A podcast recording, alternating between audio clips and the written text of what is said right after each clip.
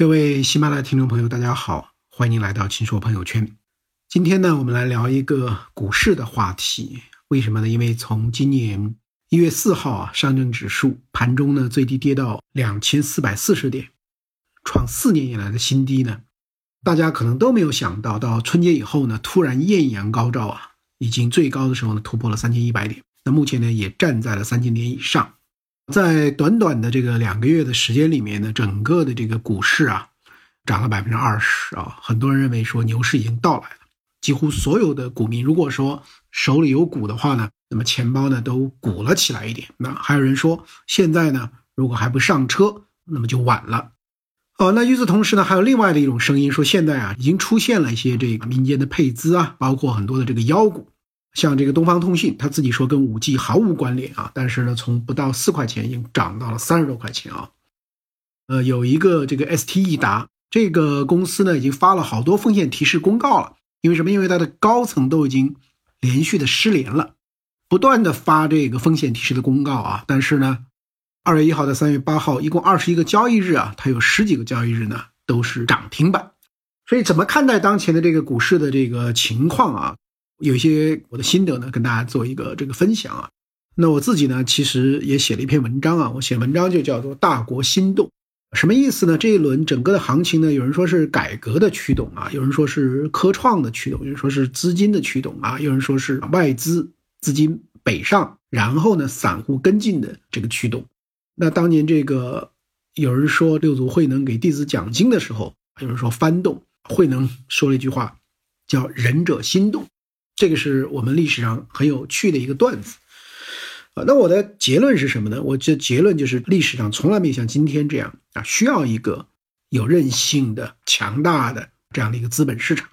那当前中国经济中很多深层次的结构性的矛盾要真正化解呢，啊，也离不开这个资本市场。所以我觉得是对于资本市场的认识和定位呢，其实是把它放在了一个更高的这样的一个战略性的位置啊。去年十二月，中央经济工作第一次提出来说，资本市场在金融运行中具有牵一发而动全身的作用，因此要通过改革，打造一个规范、透明、开放、有活力、有韧性的资本市场，提高上市公司质量，完善交易制度，引导更多中长期的资金进入，推动在上交所设立科创板的试点，并注册制也要尽快的落地。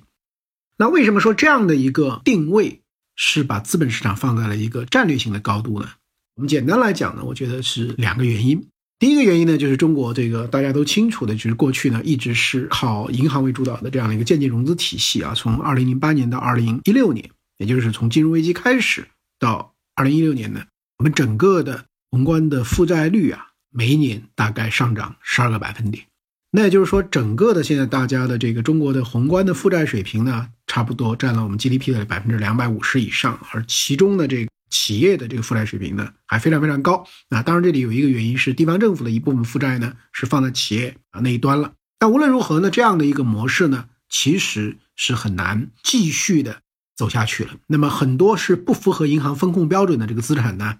通过什么来融资呢？那就通过表外的所谓的业务啊。所以这样的话呢，更多的这个风险都潜伏在那里。当期看还是能够循环，但是未来呢，这个很难持续。因此呢。如果说中国啊要真正的比较彻底的去释放啊我们这个经济中的这样的一种风险呢，你必须靠资本市场去识别。那么这是第一个，所以我觉得改变我们的整个的经济的增长方式、融资方式呢，这个需要资本市场。第二个呢，我们知道中国经济啊随着人口红利的下降啊，老龄化程度的提高，那么越来呢越需要依靠创新的这种驱动。那么创新经济靠什么去支持呢？靠这个财政资金啊，我们现在其实这些年投了很多的财政资金啊，方方面面。但是事实上，很多财政资金去支持的创新呢，最后都搞成不伦不类。很多的这个补贴，很多的政府的定点的投入也不行。所以事实上呢，这一类的投资呢，还是要靠市场化的创新主体得到市场化的资本供给啊，可能有风险资本呢，有等等等等多层次的一种资本供给，那么这样才行。所以我之前呢曾经写过一个文章，就是说，我们现在无论是 PC 互联网的啊，这个 BAT 啊、京东啊、新浪、微博、网易、搜狐、携程、新东方啊，还是移动互联网这些年的小米、美团、拼多多、爱奇艺、腾讯音乐、未来啊、阅文等等等等，就大家可以注意到一个特点，就这些公司啊都没有在 A 股上市啊。那么一出生都是靠风险资本滋养，后来到国际资本市场去融资，后来呢到国际资本市场去上市。啊，这种情况已经差不多是二十年了，因为从二零零一年就开始这个在纳斯达克这个一些这个公司去上市啊，这是一个什么样的概念？我觉得全世界都很难理解。你像美国的棒啊，就是这个脸谱、亚马逊、奈飞、谷歌啊，FNG 就相当于这样的公司都不在美国上市，都在海外国之外上市。你觉得这个可以想象吗？其实不可想象。但在中国呢，就出现这个深刻影响我们互联网生活的这些公司呢，都不在 A 股上市。呃，那说明什么一个问题呢？是因为这样的这种创新的企业在中国啊不符合我们的这个上市的条件，资本市场没有办法去支持，无论是它的这个投票的机制，无论是它的很难这个短期的时候盈利等等等都不符合，所以呢，这些代表未来的这些资产不能够在中国呢得到支持。那最后呢，中国的投资者也不可能去更多的分享他们的利益啊。当然，我们可以就是说在海外去买他们的股票啊，但事实上呢，这个。甘蔗最甜的一节呢，其实你都这个比较难吃到，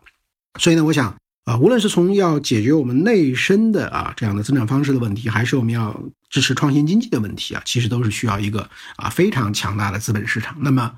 我认为中央呢已经非常明确的提到了这样的高度了。那所以的话呢，对资本市场的这个认识和重视程度啊，就提到了这个牵一发动全身的这样的一个高度。另外呢，你像这个国有企业的改革问题啊，划拨这个国有资本进入这个啊社会保障基金的这个问题，并购重组的问题，做大做强做强的问题啊，如果这个没有资本市场，都是不可以想象的啊啊！所以我的这个答案呢，就是说这个市场当然是这个它走熊走牛啊等等等等，这是市场多方面因素、资金、基本面、情绪、政策方方面面的一个综合性的结果。但这个市场的定位和这个市场的地位呢，国家的意志它是有相当的话语权的。所以今天呢，就是中国需要一个有为的资本市场，而不是无为的资本市场；一个有活力的资本市场，而不是死气沉沉、哀鸿遍野的资本市场。那这一点呢，其实已经确认了。那因此来讲呢，我觉得今年这个百分之二十的一个涨幅啊，就是市场对于资本市场的一个作用的再认识啊，是这个认识的提高呢带来的溢价。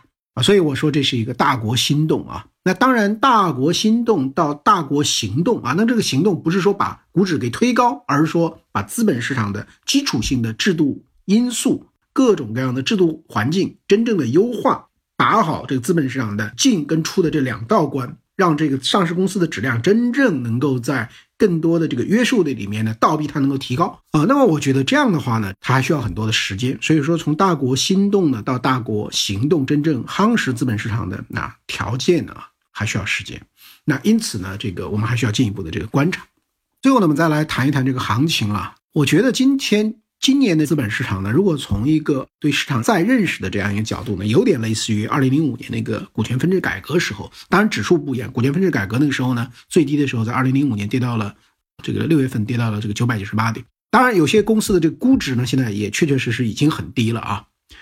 啊，那么当时的这个那一轮的这个背景呢，是国务院发布了国九条。就是二零零四年发布了关于推进资本市场改革开放和稳定发展的若干意见啊，这叫国九条。那么然后呢，二零零五年的九月份呢，开始了股权分置改革的正式的这个实施啊，就是过去那个三分之二不能流通的股权呢，同股不同权、同股不同利、股权分置、利益分置这样的一种结构呢被打破，然后呢，慢慢让它形成一个统一的资本市场，通过非流通股东向流通股股东送股的方法呢，来换取这个流通权。那么那一轮的时候呢，也是啊，当时是呃黄菊副总理主管这个金融，他提到了就是股权分置的改革，整个证券公司提高上市公司质量，要三管齐下，这是那一次的啊这个局面。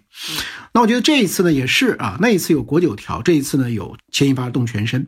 啊那一次呢是三管齐下啊，注重这个制度的变革。那这一次呢，通过这个注册制啊，最终要把推进发行、上市、信批、交易、退市啊，投资者适当性的管理。整个的这个市场的基础制度呢改好，那这个要改好呢，存量现在上证、深证这个都太大啊，所以呢要用一个创业板啊、科创板试点注册制的方法呢来进行这个改革所以我觉得这些东西呢都是有一定的这个相像的啊。换言之呢，我觉得证监会现在在做的事情呢是啊比较正确的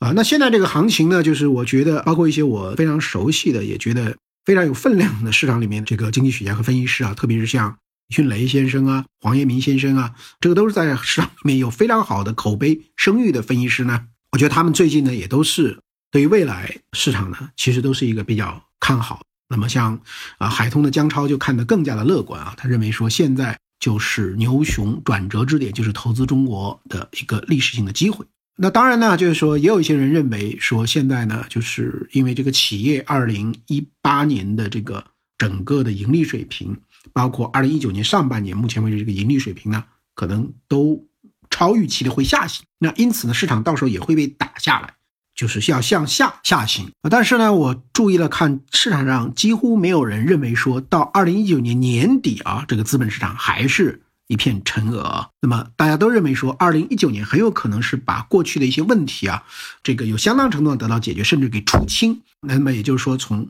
二零一九年这个年底开始，可能会结束啊，长达四年左右的这样的一个熊市的徘徊，然后呢，去开始一轮这个啊新的行情。啊，那所以从这个意义上来讲呢，我觉得这个市场呢是比较乐观的，而且呢，对于像东方通讯、像 ST 的类似这样一种表现，现在呢并没有说监管机构啊有这个很大的一个这个打击啊。那么给人的印象是什么？监管机构对于股市里面股票的价格本身，它并不再去干预了。那对什么会关心呢？如果说配资啊现在过于这个杠杆过高了，那他会去从这个层面呢去关注，也就对于市场本身的这个价格呢，它尽量的不干预。啊，那非常有意思的话呢，就是三月七号，两家龙头券商呢对这个中国人保和中信建投啊，啊这两个牛股呢都发布看空的报告啊，导致三月八号第二天呢，啊他们这个相关股票开盘收盘都是跌停啊，上证呢大跌了这个四点四，跌破了三千点。但是呢，在两会上呢，有人问证监会的主席这个易会满怎么看这个事情呢？他说，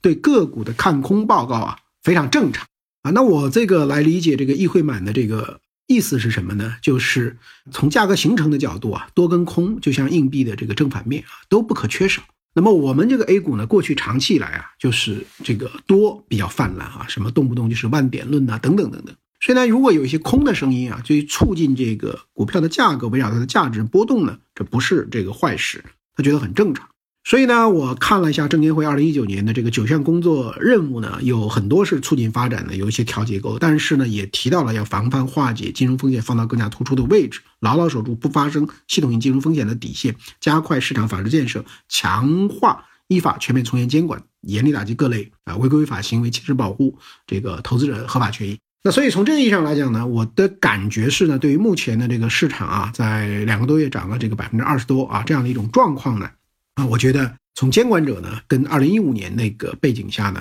人造牛市那个背景下不太一样。那么他们的心态呢，是非常不希望这个市场呢陷入一种急牛、快牛、疯牛的状况。因此呢，有人去发一些看空的声音啊，他们反而觉得呢这个是很正常啊。所以我觉得指望说二零一九年的行情会重现二零一五年的这行情呢，我觉得不太可能啊，因为。我们已经有很多的教训，已经有很多的这个方法，特别是对于资金面啊等等等等啊，再加上目前的这个啊基本面的改进呢，可以说还是乏善可陈啊。我们看一二月份整个的这个经济数据，这个汽车零售，包括这个啊手机等等很多的这个总体上来看都是在下滑的啊。所以我觉得在这样这种背景下呢，这个从目前整个的开户和资金供给来讲呢，其实也没有像想象的那么的啊这个火爆和乐观啊。所以我觉得呢，从市场感觉的呢。这一轮的这个行情可能会走的比较的平啊，会走的比较的慢。那我觉得这个意义上来讲呢，这个比起二零一五年上半年啊，这样像扎飞镖一样的啊市场这样的一种情况呢，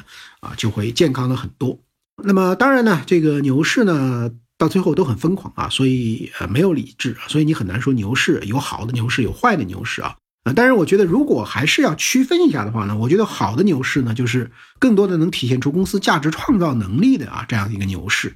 那么坏的牛市呢，就主要就是财富转移啊，主要就是击鼓传花。那么好的牛市呢，这个被套了以后呢，那么能够时间换空间，很大程度上是能够解套。那坏的牛市呢，啊，就是有的时候这种股票呢，你可能就永远都得不到这个解套。那好的牛市呢，就是会激励一些创业者做有价值的好公司。那不好的。啊，坏的牛市呢，大家就是比谁在这个编故事编得好啊，谁能够割韭菜割的这个厉害。所以我觉得我们的资本市场明年就三十年了啊，有这么多的历史的这个经验教训，还有监管者目前总体上的把资本市场放在一个如此重要的这个角度啊，如此战略性的角度，肯定不希望它啊迅速的又是一种大起大落。所以从某种意义上呢，啊，正因为它重要，所以呢更加的这个注重。宏观的这样的一种审慎，因此呢，这会对于坏的牛市的形成呢，会构成一定的啊这个制约啊，所以总体上我觉得中国的这个呃资本市场应该说会进入到一个这个新的时代啊，这个跟中国的整个在全球这个增长速度还是。最快的经济体之一啊，跟这个大国的气象相匹配的啊，一个比较强大的资本市场的形成呢，我觉得会是未来几年的啊一个大概率的这个事件啊。当然，它跟以前的那种啊，像二零一五年那样的情况呢，会。有很大的不一样。那因此呢，对于我们的这个投资者来讲，我觉得，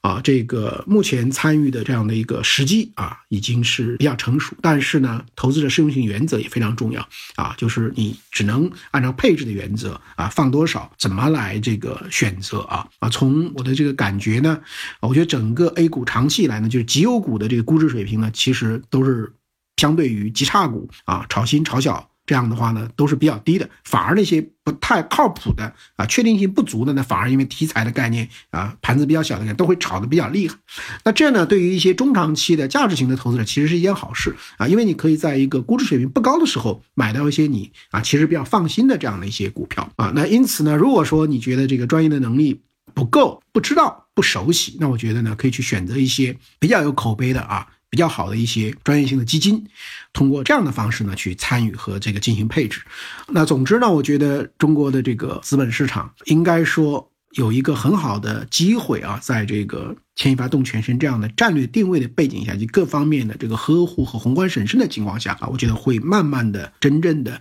成熟起来。